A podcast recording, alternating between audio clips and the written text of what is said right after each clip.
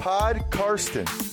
From Germany, Podcast is called Pod Karsten. You get it? Listen to Pod Karsten. Carsten Keller ist vor Ort für Paddel Magazin.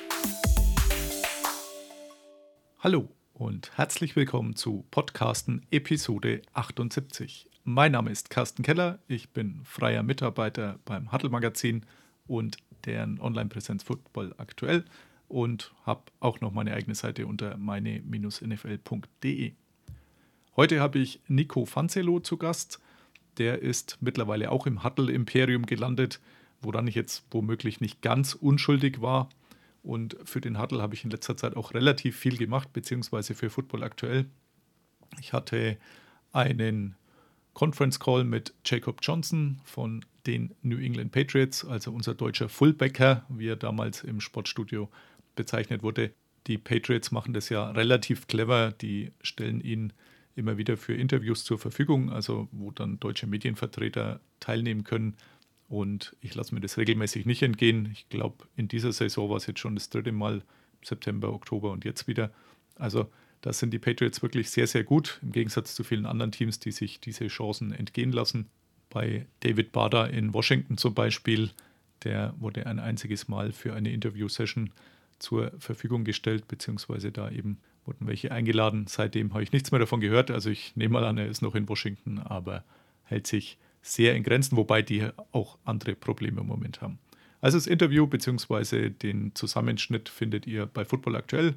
Jacob Johnson hat einen schönen Satz gesagt, den ich dann gleich als Überschrift genommen habe. Ich bin kein Self-Promotion-Man. Das stimmt bei ihm auf jeden Fall. Immer sehr bescheiden und immer sehr höflich, nett im Umgang. Also so ein bisschen Vorzeigeprofi, muss ich wirklich sagen. Außerdem durfte ich noch am Dienstagabend ein Interview führen mit Roman Motzkus und Carsten Spengemann alias Spengekus. Und da werde ich euch jetzt dann gleich einen kleinen Clip vorspielen.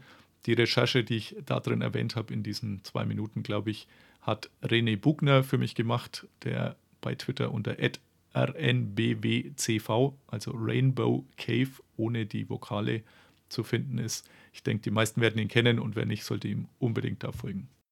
Den Clip, wie gesagt, wie die beiden zum ersten Mal im Fernsehen gemeinsam moderieren durften, den hört ihr jetzt.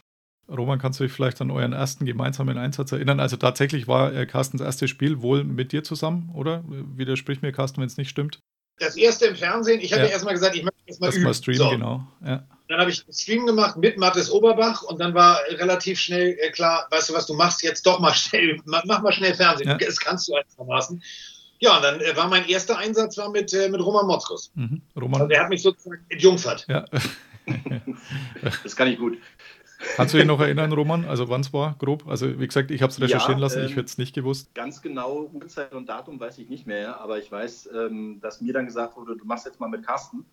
Und ähm, ich kannte Carsten natürlich eher aus äh, seinen Rollen, die er davor gemacht hat. Also ganz früher natürlich Deutschland sucht den Superstar. Dann ist er immer wieder mal aufgetaucht im Fernsehen. Ich hatte den Hintergrund äh, von Carsten mit Sachen Football natürlich nicht so im Kopf, muss ich ehrlich gestehen. Habe aber relativ schnell gemerkt, als ich äh, in dem ersten Vorgespräch war, weil man trifft sich ja quasi dann vor dem Spiel. Du hast es ja selber schon erlebt, Carsten, wenn ähm, Carsten Keller, muss ich an dem Moment sagen, du warst ja mal zu, bei uns zu Gast, ähm, wie es so ist, dass man Ablaufredaktion macht, also Ablaufbesprechungen und äh, sich dann halt auch ein bisschen Zeit hat, das Ganze so, so zu beschnuppern.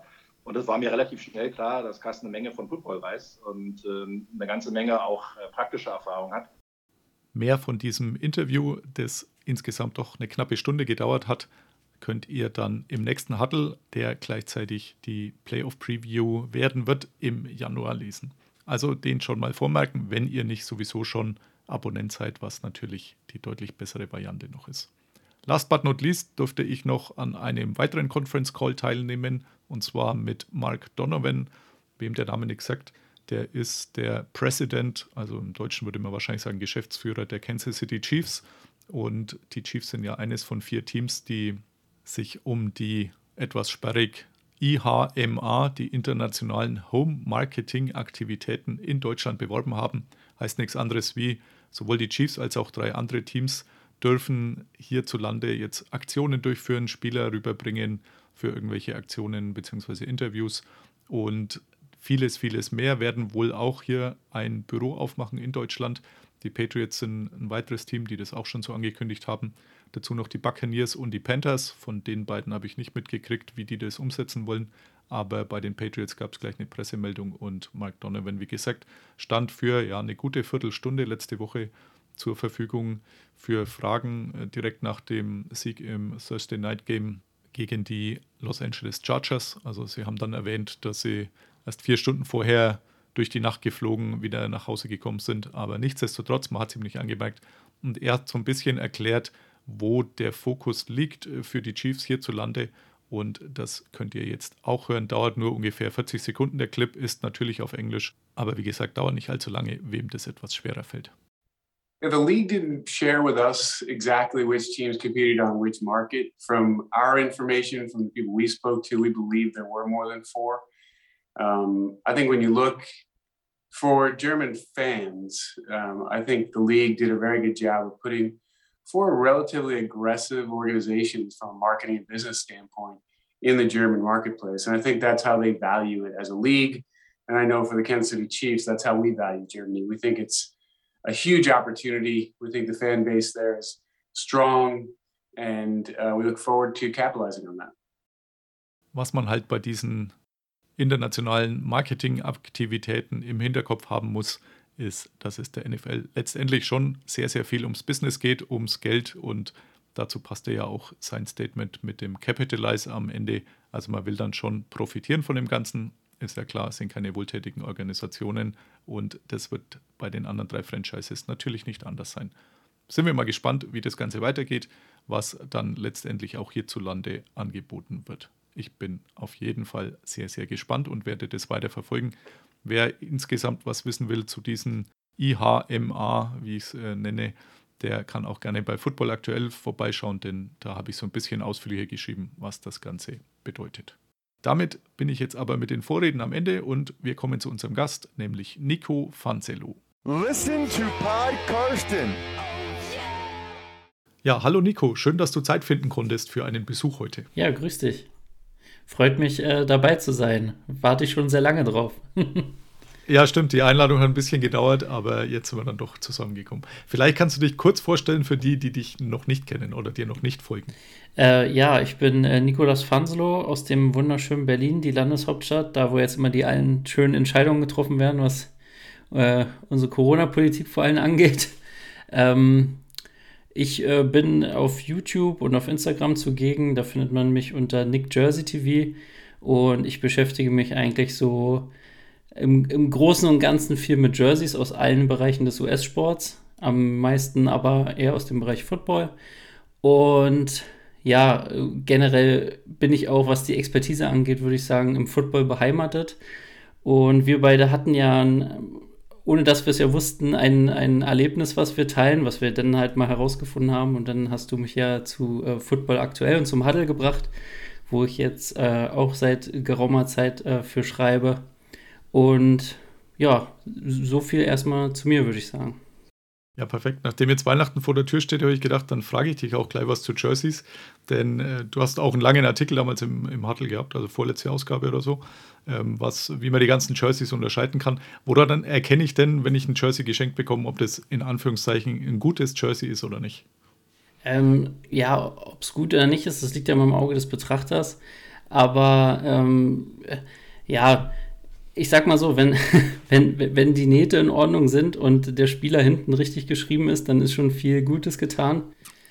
ähm, aber ich kann, ich kann ja mal äh, sagen, generell zu den Jerseys gibt es halt vier verschiedene Arten. Das ist vielleicht so für die ersten erstmal ein bisschen verwirrend, warum es vier verschiedene gibt. Wenn man aus dem äh, Fußballbereich kommt, dann kennt man meist irgendwie zwei verschiedene Arten von Jerseys, also diese Fan-Trikots und die eher äh, ausgelegten, die auch die Spieler anhaben. Äh, beim Football ist das tatsächlich so, dass es vier verschiedene Arten gibt.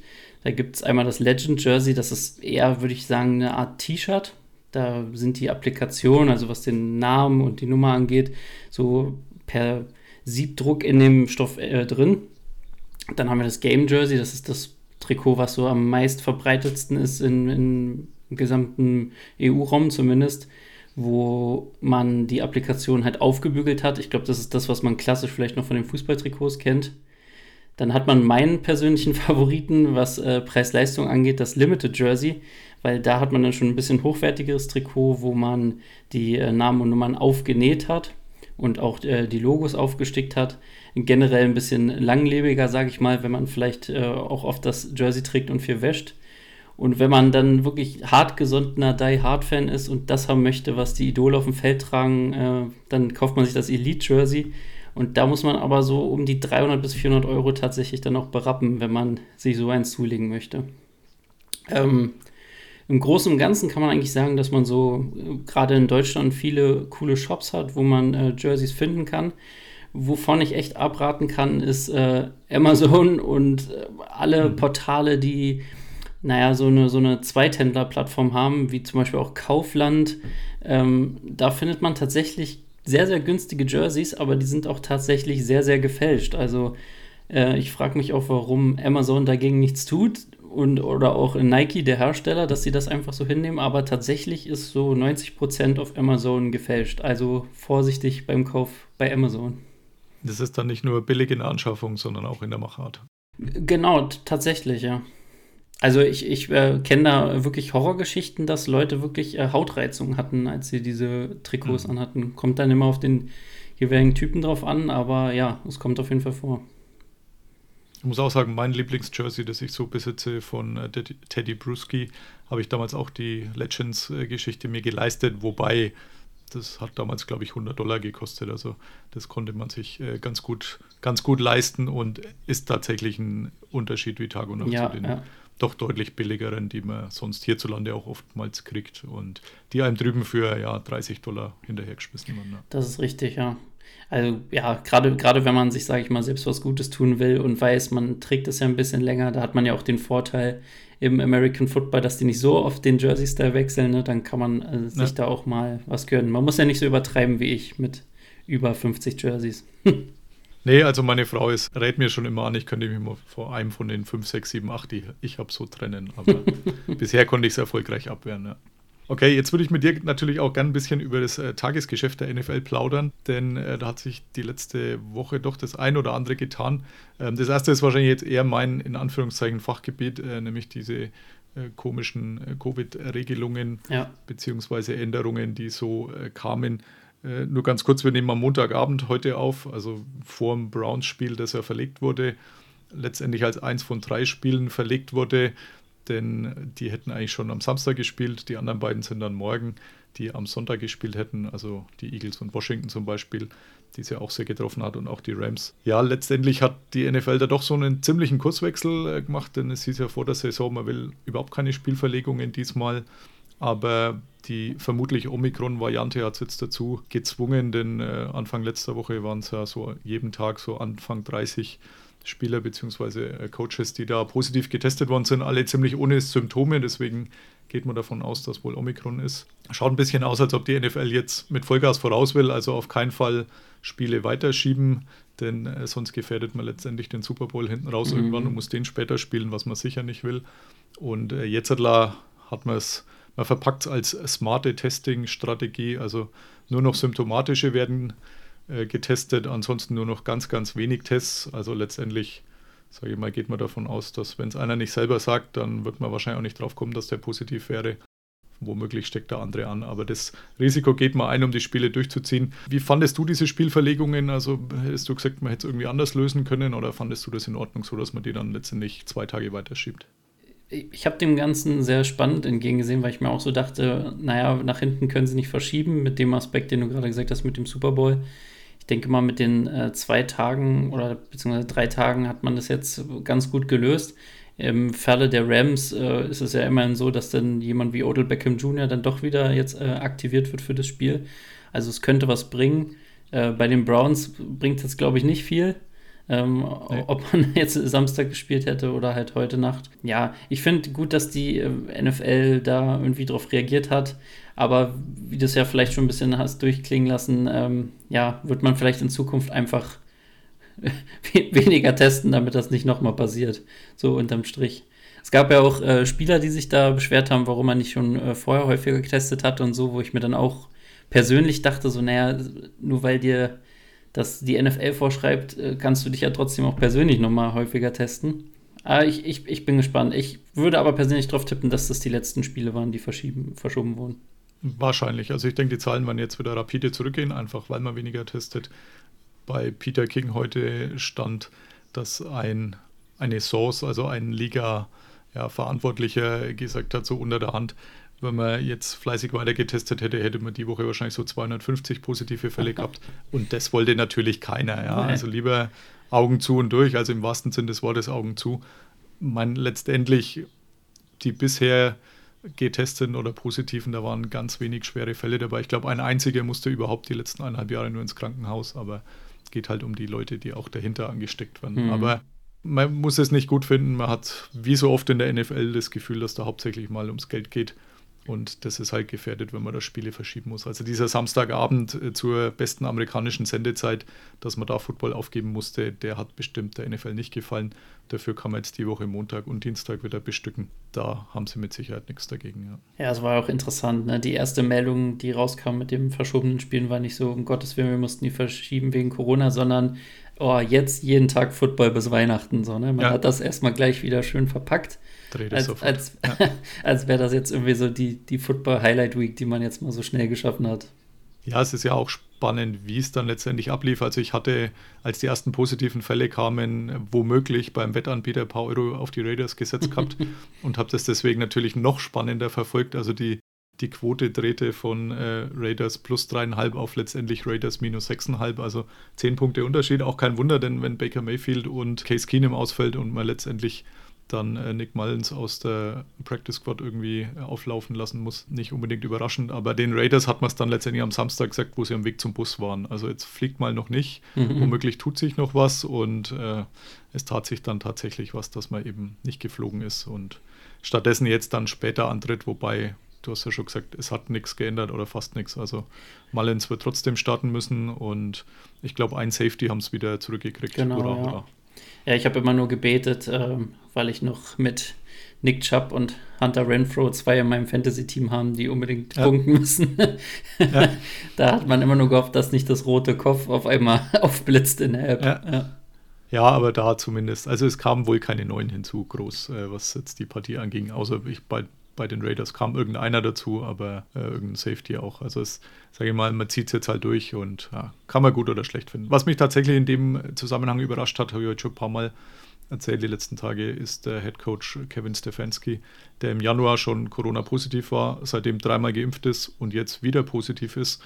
Also ich hätte mir jetzt viel vorstellen können, was Corona angeht, aber das hat mich tatsächlich doch überrascht. Also dass man es schafft, äh, zweimal positiv zu werden, ähm, hätte mir jetzt noch nicht so verwundert, aber zwischendurch dreimal geimpft und trotzdem ist tatsächlich, äh, stimmt mich nicht unbedingt optimistisch, denn bei der NFL schaut man da schon ein bisschen mehr drauf als woanders, dass da möglichst nichts passiert, aber selbst, selbst da hat er sich leider nochmal angesteckt. Ja, ja da, da, sieht man, man, man, man ist nicht komplett geschützt, ne? man muss trotzdem halt immer noch aufpassen. Und äh, ja. ja jeder, jeder kann sein, sein Stück dazu beitragen, äh, andere Menschen zu schützen. Ähm, ja, ich, äh, also ich bin, ich bin gespannt. Wie gesagt, ich glaube halt, das war die letzte Verschiebung, die wir gesehen hatten. Gut möglich, ja. Dann äh, gab es die Woche noch eine doch letztendlich sehr ja, aufsehenerregende Personalie, wobei es jetzt zum Schluss angesichts der Vielzahl von Geschichten vielleicht gar nicht mehr so aufsehenerregend war.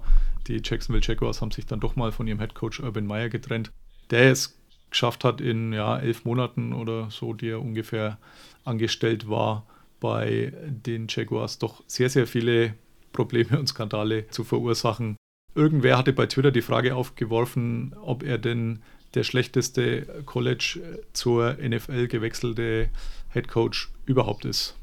Fand ich ganz gut die Frage, gebe ich mal weiter an dich. Ähm, kennst du den Kandidaten oder würdest du sagen, da gibt es einen, der die, zumindest die letzten Jahre vielleicht annähernd so schlecht war? Also ich muss äh, ehrlich sagen, dass ich da nicht so meine Expertise habe im, im College Football. Also schon, was dann immer mögliche Draft Prospects angeht und so, aber nicht unbedingt das Coaching. Ich habe nur, als ich in der Vorbesprechung mal so auf die Frage geachtet habe, ist mir sofort Nick Saban eingefallen, der mir, ja. den ich so im Kopf hatte, der, äh, nachdem er bei LSU den, seinen ersten National Championship gewonnen hatte, dann ja dann zu den Dolphins gewechselt ist, da ja mehr oder minder nicht erfolgreich war und danach ja wirklich jetzt eine Dynastie in Alabama geprägt hat oder immer noch prägt.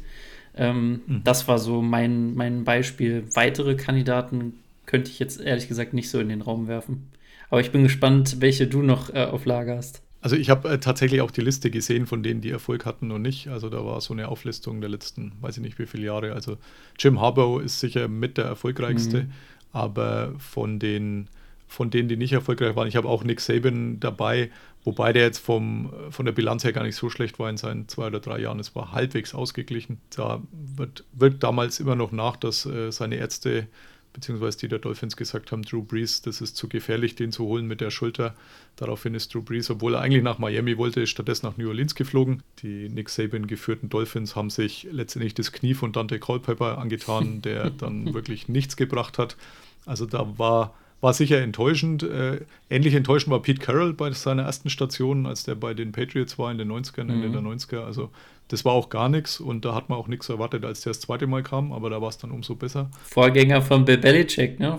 oder? Genau, ja. Dass man also jetzt weiß ich nicht, ob nicht noch einer dazwischen war, aber ich glaube, es war sogar der direkte Vorgänger. Ja. Also äh, Carroll war Ende der 90er und Belichick kam ja dann äh, bei Kraft dann auch ähm, um die Jahrtausendwende und dann ging es steil bergauf. Ja. Und äh, last but not least, der tatsächlich, der mir eingefallen ist, Bobby Petrino.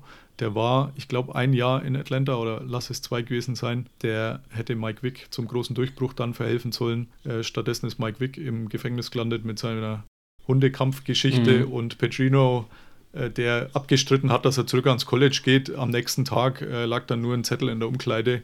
Sorry, bin dann weg.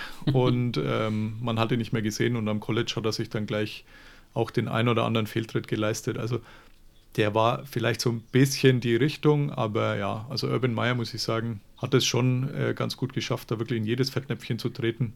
Und äh, das Highlight war sicherlich dieser, dieser Lapdance, der dann auch gerade so vor dem London-Spiel aufkam, als dann bei der Pressekonferenz dort, muss ich sagen, die englischen Kollegen da auch kein Blatt vom Mund genommen haben. Also da war ich überrascht, wie direkt man doch nachgefragt hat. Und er war auch recht schmallippig und konnte danach dann zwar in London seinen einzigen oder den, den ersten Sieg feiern, nicht einen einzigen, aber einen ersten Sieg, aber viel mehr kam dann auch nicht mehr dazu. Also die ganzen Spieler sagen, das gab es auch sonst noch nie, dass einer mit der Mannschaft nach einer Niederlage nicht mit zurückfliegt oder fährt, egal ob Bus oder Flugzeug.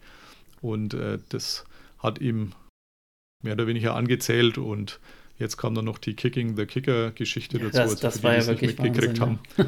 Das ist abstrus, ja. Also Josh Lambo, der ehemalige Kicker der Jaguars, er hat gesagt, als er noch dort war, ähm, beim Warmmachen kam Urban Meyer her und hat ihn gegens Bein getreten, also so auf einer Skala von 1 bis 10. 10 mit voller Wucht und 1 so leicht angetätschelt, äh, wäre es eine 5 gewesen. und noch einen blöden Spruch dazu, weil er wohl vorher irgendwo in einem Preseason-Spiel irgendein Field Goal vergeben hat und ähm, hat dann darum gebeten, dass er sowas doch nicht mehr macht. Da kam auch noch eine blöde Antwort von Urban Meyer. Also alles, was man von ihm liest, muss ein ziemliches Arschloch sein und damit, glaube ich, kann man es dann auch beenden. Bin gespannt, ob der nochmal irgendwo auftaucht. Momentan ist er, glaube ich, Persona non grata, sowohl NFL sowieso und ich glaube auch am College. Ähm, sind jetzt wenige College, die sich im Moment um ihn reißen würden. Ja. Und deswegen bin ich gespannt, wie lange es dauert oder ob überhaupt nochmal. Fernsehen ist momentan auch eher undenkbar bei ihm, ja. Ja, gerade bei jungen Spielern. Ne? Ich, ich muss immer äh, an die äh, Björn Werner äh, Biografie denken, die ich gelesen habe. Da kommt Urban Meyer mhm. auch nicht gut weg. Von daher ist man dann ja. Äh, vielleicht schon so ein bisschen vorgeprägt gewesen. Und dann dachte man sich aber, naja, mal gucken, was der jetzt in der NFL bringt. Und dann haut er wirklich eine Schote nach der anderen raus. Ähm, Wahnsinn, ja. Und ich hatte auch noch im, im Kopf schon vorher von der äh, Aaron Hernandez-Doku, da kam er auch nicht so gut weg, weil man ja. gesagt hat, dass in, in seiner Zeit da in Florida haben zwar die Titel gestimmt, aber menschlich ist da viel nicht richtig gelaufen. Ähm, Im Nachhinein viel Kriminalität bei den Spielern. Ähm, ja, Höhepunkt in, in Aaron Hernandez. Äh, ja. ja. aber ich glaube, du kannst wirklich viel machen, aber dieses, äh, du fliegst nicht mit dem Team nach Hause, das hat, wie du schon sagst, wird viel zerstört haben. Und ich bin auch der Meinung, dass man die letzten Wochen schon erkennen konnte, dass sie gegen den Trainer gespielt haben. Absolut. Also man hatte nicht das Gefühl, dass sie irgendwie zerreißen was jetzt natürlich erschwerend hinzukam, also die, die Trotzreaktion diese Woche, wo man sagt, jetzt spielen sie befreit auf, auch da war es so, dass die Quote dann äh, Trainer entlassen plötzlich in die, in die andere Richtung gekippt ist, wo man gesagt hat, oh, jetzt, jetzt zeigen die was, jetzt können sie befreit aufspielen. Äh, das kam letztendlich dann auch nicht so. Mhm. Aber ja, mal gucken, sie sind jetzt auf dem besten Weg, wieder mal den äh, Number One Pick zu kriegen. Ich bin sehr gespannt, was dann diesmal mit dem anfangen. Bist du denn, okay, bist du dann, denn äh, ja. von, von Trevor Lawrence bis jetzt so naja, ich will jetzt nicht sagen begeistert, aber glaubst du, dass das war die richtige Wahl und der kann noch der Franchise-Quarterback werden? Oder sagst du schon, ah, nee, ist vielleicht doch schon ein bisschen dahin losgegangen? Also ich habe ja, ich, ich schaue sonst auch kein College, aber alles, was ich gehört hatte, war ja, dass er eigentlich die unumstrittene Nummer 1 ist und da lange nichts kommt danach. Also dass, äh, dass man eigentlich auch gar nicht überlegen muss, äh, ob, ob man den oder den nimmt, sondern es war klar, mhm. wie bei Andrew Luck damals, das ist der sichere Nummer 1-Pick und sie brauchten einen Quarterback. Deswegen, ja, war das natürlich absolut in Ordnung, dass sie ihn auch genommen haben. Und äh, in London war ich tatsächlich sehr begeistert von ihm. Also ich habe jetzt vorher auch nicht allzu viele Jaguars-Spiele gesehen, aber das Auftreten sowohl bei der Pressekonferenz nach diesem ja, Training möchte ich es gar nicht nennen, nach diesem Warmmachen, wo wir kurz zuschauen durften, bis wir dann freundlich, aber bestimmt des Platzes verwiesen wurden. Ähm, da war er dann der letzte von den Spielern, beziehungsweise Coach, also Urban Meyer und ein paar Spieler waren vorher schon. Und Trevor Lawrence war dann der letzte. Und da war er sehr sympathisch, charismatisch und ähm, noch besser war es dann tatsächlich nach dem Sieg, als er da auch zur Pressekonferenz gekommen ist mit, mit einem Wuhu äh, auf die Bühne äh, gegangen ist oder zu diesem Podium. Also super sympathisch und ähm, von dem her absolut nehme ich ihm schon ab, dass er ein Leader von so einer Franchise sein kann. Vielleicht sollte man ihm jetzt halt auch mal ein paar Spieler zur Verfügung stellen, die, die auch was können. Denn äh, so talentmäßig schaut es in Jacksonville jetzt nicht so gut aus. Aber Peyton Manning nach dem ersten Jahr hätte wahrscheinlich absolut, ja. Hätte auch keiner geglaubt, dass da so viel besser wird. Ja, also den, den Interception-Record, äh, den hat er ja ewig lang ähm, gehabt, mit den meisten Interceptions in einer Saison, in seiner Rookie-Saison. Und äh, deswegen denke ich, da kann Trevor Lawrence durchaus noch auf die richtige Spur einbiegen. Ich glaube halt immer, dass dieses Jacksonville wirklich, es ist der kleinste Medienmarkt drüben, dementsprechend mhm. wenig ja, Interesse ist da, wenn man schon das halbe Stadion abdecken muss, ähm, dass, dass es halbwegs voll ausschaut und, und ähnliche Geschichten. Da kann man eigentlich schon ohne Druck aufspielen, aber die sind auch keinerlei ja, erfolgshungrig, hat man so den Eindruck. Also die gibt es halt und da geht man auch hin als Fan, aber ich habe jetzt nicht den Eindruck, dass da so der, der Druck von außen da ist, der es vielleicht dann noch ein bisschen pusht, sondern ja, es ist halt ein bisschen laid back, Florida einfach und er wird sicher mehr Siege einfahren die nächsten Jahre, das, das glaube ich tatsächlich, aber ähm, dass er jetzt ähnlich ähm, Peyton Manning da so, so richtig durchstartet, das kann ich mir tatsächlich nicht vorstellen im Moment. Mhm. Aber ja die nächsten Jahre werden es zeigen. Auf, also. auf, jeden Fall, ja, auf jeden Fall. Ich glaube halt. Die Ansätze sind da, sagen wir ja, so. Ich, ich glaube halt, wie du, wie du schon meintest, so, dass er da halbwegs ruhig äh, mit weniger Druck. Jetzt hat er ja, sage ich mal, jemand anders gehabt, der die Medien auf sich gezogen hat. Äh, da ja. kann er auf jeden Fall erstmal ruhig in die zweite Saison gehen. Das ist in so einem großen Medienmarkt wie New York oder so wäre das wahrscheinlich schon wieder anders, wie es ja Zach Wilson erfahren Absolut. hat, als sein Backup-Kollege gleich mal groß aufgespielt hat, dann war er gleich irgendwie schon, naja, da hieß es gleich, brauchen wir den überhaupt? Ja, oder auch Sam Darnold. Ja, also ja. da muss ich auch sagen, ja. den habe ich ja so ein bisschen mehr mitverfolgt, weil er äh, bei meinem Draft, bei dem ich dann doch sein durfte, 2018, äh, weil er da letztendlich doch sehr gehypt war vorher und der fertigste von, den, von diesen Quarterbacks und äh, langfristig am meisten Erfolg. Und das kam ja nie. Und äh, da war ja auch gespannt, ob das auch mhm. daran liegt, dass halt der Druck einfach da sehr, sehr hoch ist in New Jersey.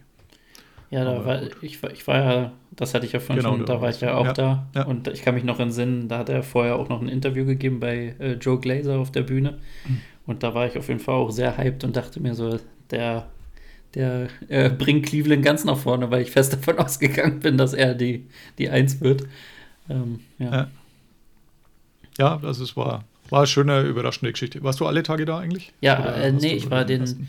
ersten? Tag und die zweite Runde war ich dann da und dann, ja, dann wurde es so langsam, ne, wo man dann nicht mehr so durchblickt oder die Leute noch nicht mehr so kennt. Ja. Es wurde dann ja auch ein bisschen leerer, fand ich. Ähm, ja. Aber der erste Tag Absolut. war auf jeden Fall überragend, wenn man das noch nicht so kannte.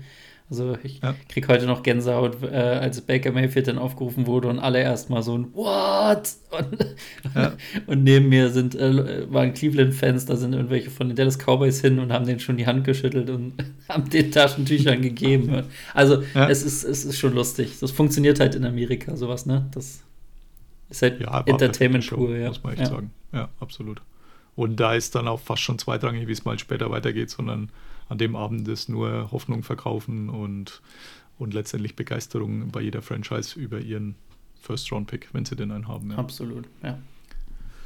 Okay, dann äh, würde ich sagen, äh, haben wir noch die, die Awards und so ein bisschen äh, rausgesucht, die wir uns anschauen wollen, mit denen wahrscheinlich weder Sam Donald noch Baker Mayfield was zu tun hat in diesem Jahr. Nee.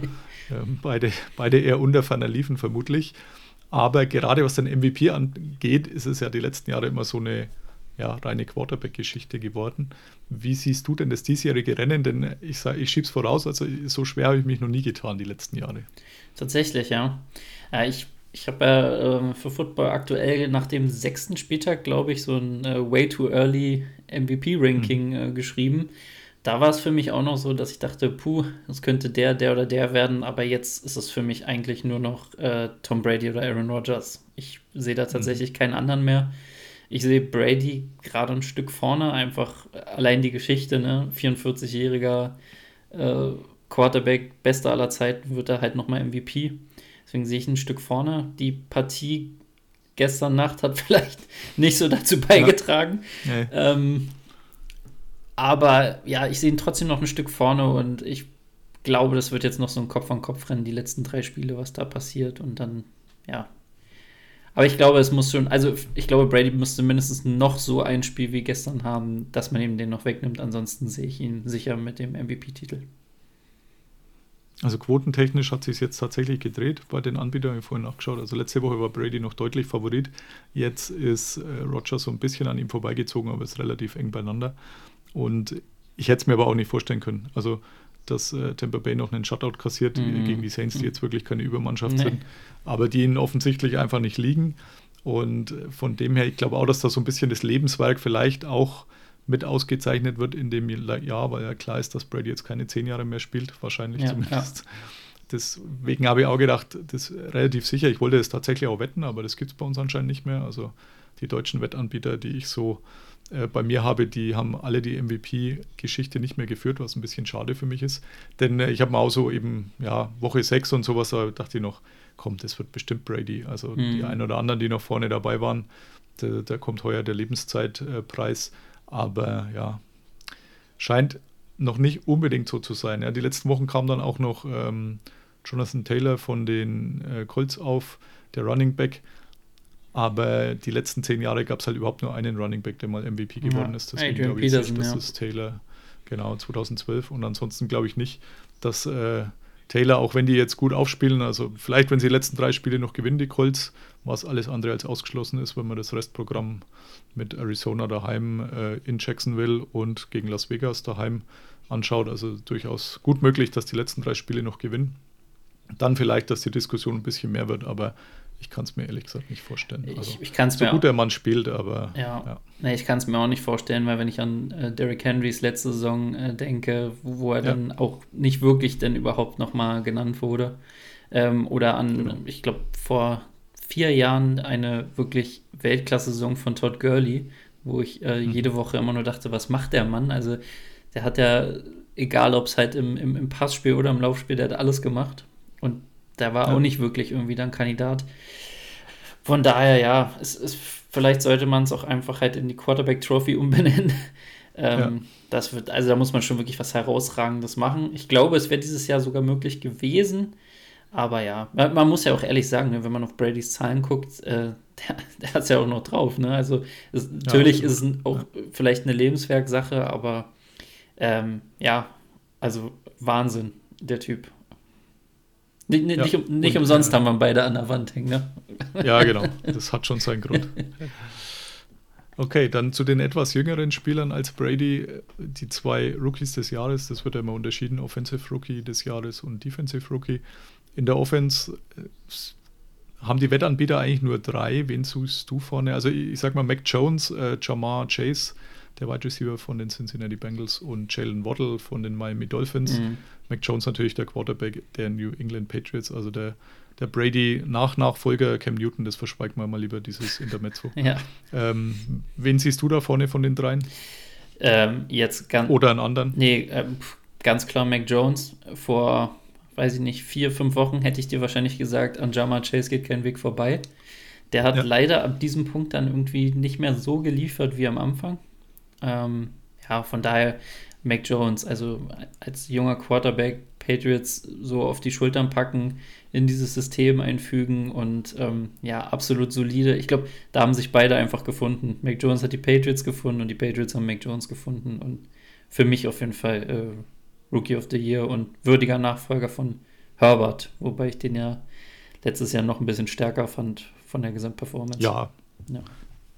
War auch ein ganz anderer Spielstil. Also ja. ist viel, viel mehr auf seinen Arm gerichtet. Mac Jones soll halt der Game Manager sein, ähm, das er auch wirklich sehr gut macht. Ähm, und die, die AFC East äh, hätte sicher die wenigsten haben das geglaubt, dass die Patriots da dieses Jahr ernsthaft angreifen können. Und momentan schaut es ja ganz gut aus. Allein, dass man ein Spiel gewinnen kann mit drei Pass-Attempts. Äh, genau. zwei, zwei, zwei von drei angebracht. Das hat allein schon die Trophäe verdient, ja. Aber das äh, tatsächlich hätten wir womöglich dann auch geschafft. Also den Ball dem Running Back in die Hand drücken und äh, zuschauen. Aber das war halt dann wieder eine Coaching-Glanzleistung von Bill Belichick, der sagt, naja gut, ich mache mein Gameplan so und solange ihr den nicht stoppt und es hat das ganze Spiel nicht geklappt, dann ziehen wir das halt durch. Und dann gewinnen wir halt schon wieder gegen Buffalo.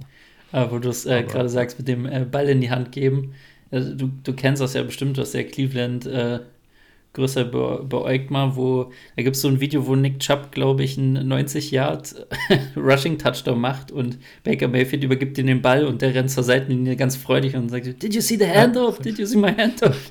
Also ja. anscheinend kann man da auch was falsch machen.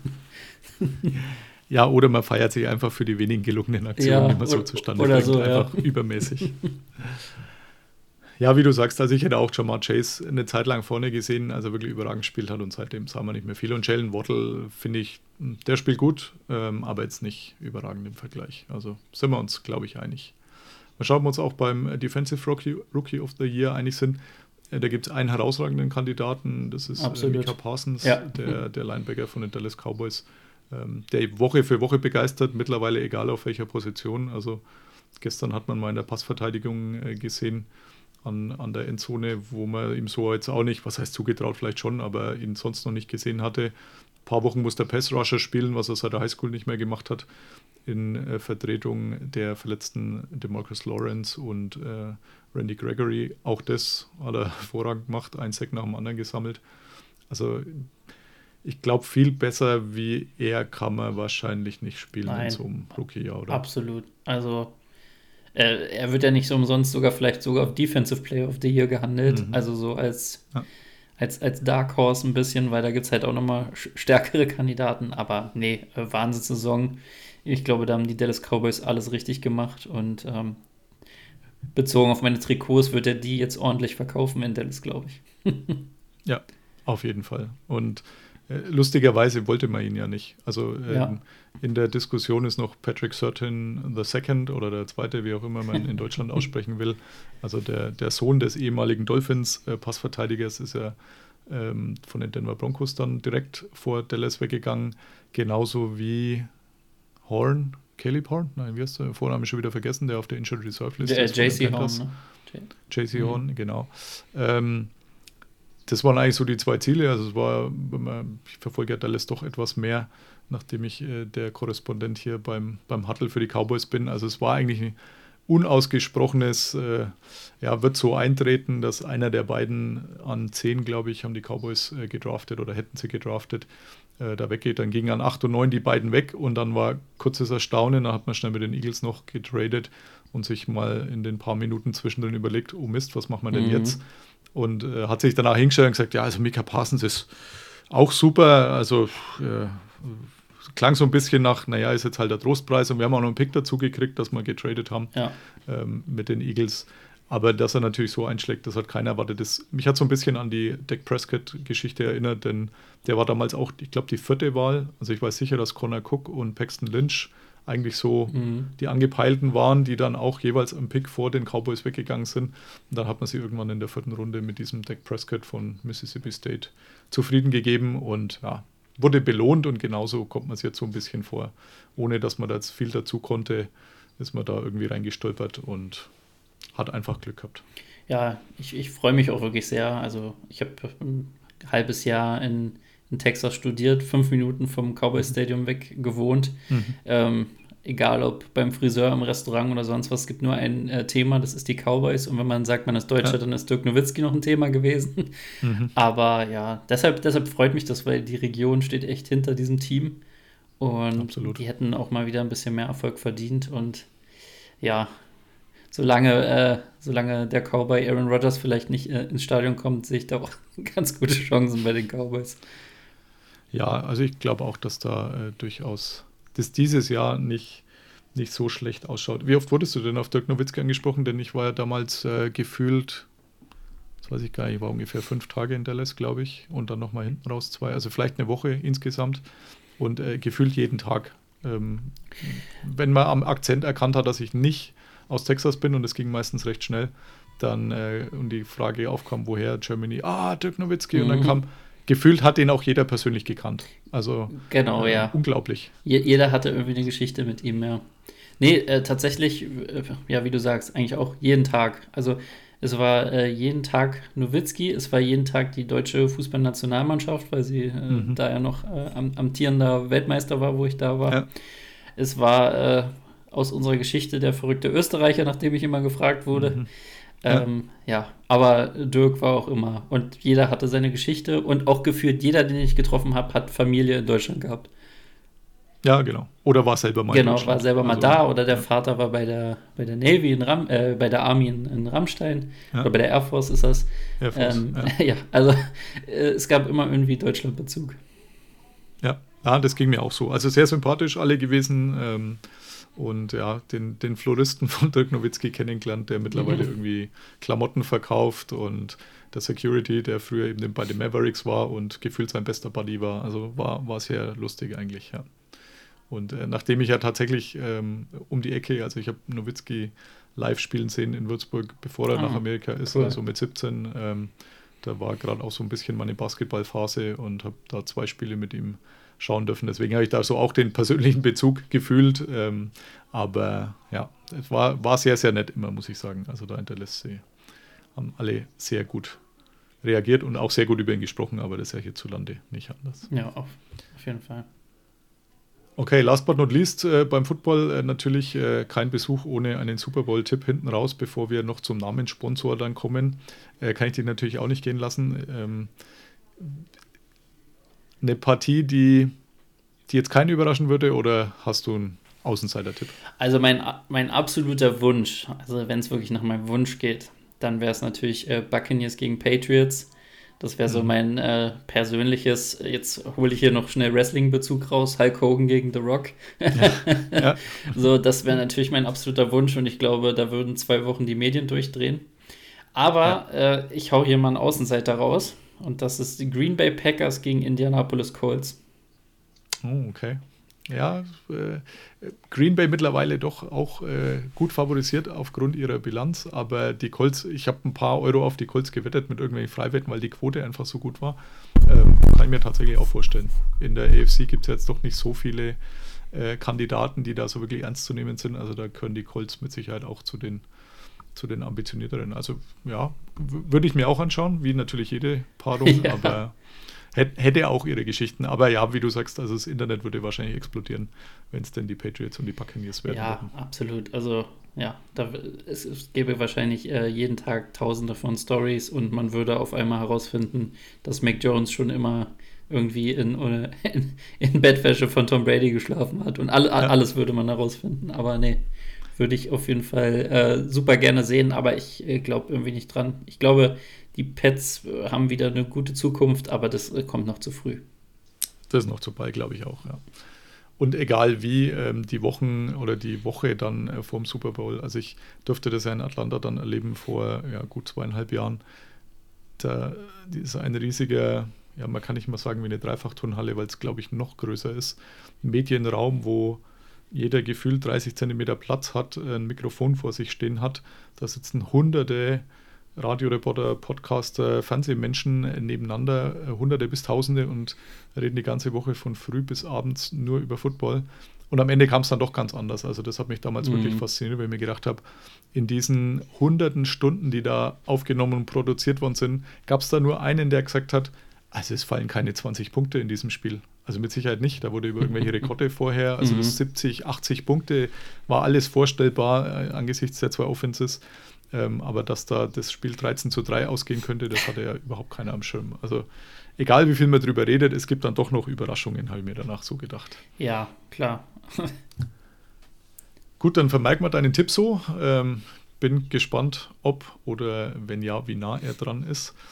Und äh, wenn man dann hoffentlich im 2. Februar-Wochenende ist, meine 8. Februar ist dieses Jahr, ähm, sehen. Oder auch später, falls Corona uns doch noch einen Strich durch die Rechnung macht. Aber wir vermuten mal, dass die NFL jetzt da durchpflügt ja. bis dahin. Ja, ich, ich hätte noch eine Frage an dich. Äh, jetzt ja. nochmal einen kurzen Callback zu den, zu den ähm, Awards.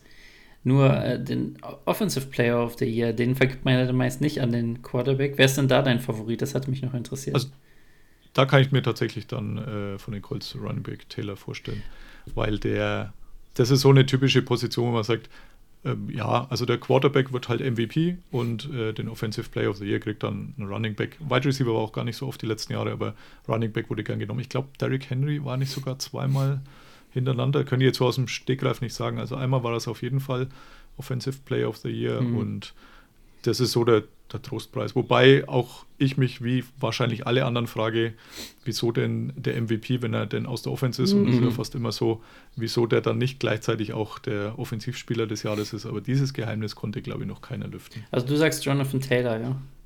Ja, also wer Ich habe ja mitbekommen, du wettest ja. ja ganz gerne. Ich würde äh, sagen, äh, Cooper Cup wird's. Und ich, okay. ich würde mich da auf eine Essenswette einlassen. bin ich dabei. gut.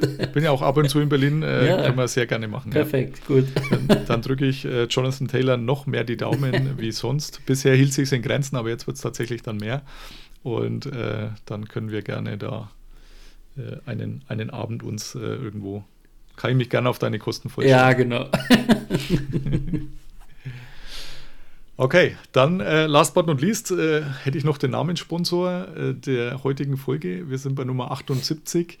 Ähm, du wolltest, glaube ich, auch ein bisschen schauen. Hast du immer gefunden, wo du sagst, das wäre eine würdige 78, äh, die man hier als Spieler, als Namenssponsor dieser Folge nehmen könnte? Ich, ich hatte tatsächlich vorher erstmal überlegt, wen kenne ich denn mit der 78?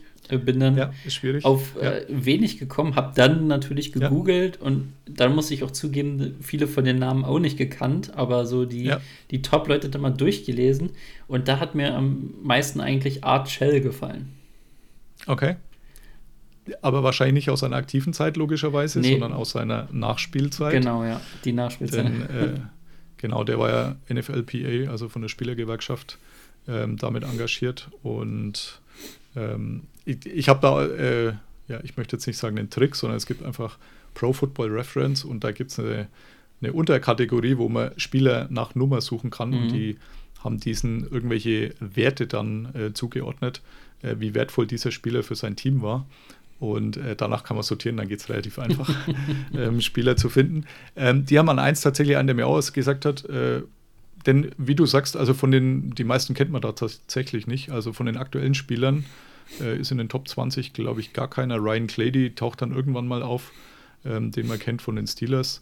Aber die ersten 20 oder so sind jetzt alle keine aktuellen gewesen. Also Bruce Smith hätten die ähm, auf 1 äh, den ehemaligen First Overall Pick von den Bills and Redskins. 85 auch schon eine Weile her, zweimal Defensivspieler des Jahres. Dann war er halt in dieser leidigen viermal mit den Bills den Super Bowl verloren ah, ja. äh, Ära dabei. Und äh, aber achtmal All-Pro, elfmal Pro Bowl, also wirklich ein richtig guter. 206, ich glaube, er ist tatsächlich noch der Sack-Leader der NFL, was okay. das angeht. Und ist auch sofort damals First Ballot Hall of Famer geworden. Also von dem her, von dem her muss man sagen, ja, der kann auch was. Und äh, von den aktuellen Alejandro Villanueva, ähm, ja. Der kommt dann hier auf Platz 30. Also den kann man auch kennen. Ja, ja den kann man kennen, ja. Damit, glaube ich, hätten wir es. Wir sehen uns spätestens bei meinem Essen, würde ich sagen. Genau. Äh, wenn du mir noch ein paar Sekunden gibst, Ähm, Natürlich. Ich wollte nur noch mal ähm, darauf verweisen, dass ich auf meinem äh, Profil aktuell eine, äh, eine Spendenaktion durchführe, wo man ein äh, von einem befreundeten Künstler gemaltes Bild von Björn Werner gewinnen kann, wenn man dann sich mit einer Spende beteiligt. Ja. Und äh, dieses Bild wird auch signiert von Björn Werner. Da habe ich die Zusage bekommen. Das bringe ich auch morgen ins Funder Office. Ähm, dann Mhm. äh, sollte das auch klappen. Und ja, wenn vielleicht der ein oder andere an Kunst interessiert ist oder Björn Werner-Fan oder einfach äh, für den guten Zweck was tun möchte, dann kann er mal äh, reinschauen bei Nick Jersey TV. Genau, und den Link dazu äh, verlinke ich auch in den Perfekt. Shownotes oder nenne ihn in den Shownotes. Sehr edel, danke. Und äh, den Tweet habe ich eh schon ein oder zweimal retweetet. Also Genau. da gerne mitmachen, ja. Und ansonsten, ja, folgt Nick auf den diversen Kanälen. Auch die werde ich in den Shownotes mit vermerken. Dankeschön. Super. Ansonsten, ja, wie gesagt, bis zu unserem Essen und herzlichen Dank schon mal. Genau, sehr, sehr gerne. War mir ein Fest. Bye, bye. Ciao. Pod Karsten. Damit auch von dieser Stelle nochmal herzlichen Dank an Nico, an Carsten, an Roman, an Jakob und an Mark Donovan, damit es mir in der Vorweihnachtszeit auch wirklich nicht langweilig wird. Auch wenn ich jetzt momentan natürlich keine Quarantäne mehr habe und es hoffentlich auch so bleibt. Jetzt wünsche ich euch auch eine ruhige, besinnliche, wie auch immer Weihnachtszeit, wie ihr die Feiertage verbringen wollt. Wahrscheinlich auch mit Football, zumindest bei mir wird es ebenso sein.